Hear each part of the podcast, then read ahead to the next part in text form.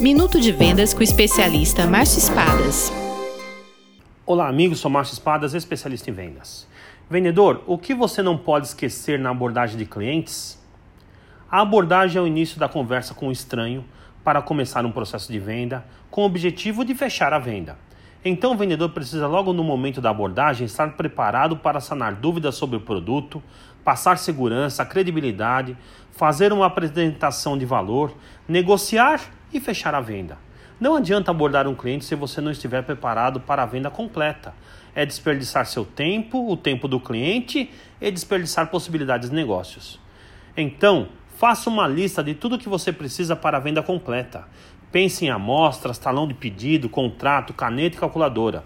Não se esqueça dos itens emocionais como motivação, entusiasmo e alegria. E nunca deixe de fora da lista o seu melhor sorriso. Venda mais, venda muito melhor. Sucesso! Visite espadasconsultoria.com.br